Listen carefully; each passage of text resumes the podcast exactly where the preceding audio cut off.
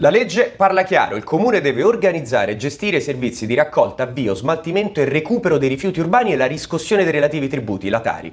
La Raggi ha fallito perché la differenziata invece che al 70 come promesso sta sotto al 45% e l'evasione della Tari a noi romani è costata quasi un miliardo di euro. Ma incrociare le banche dati come propone Calenda?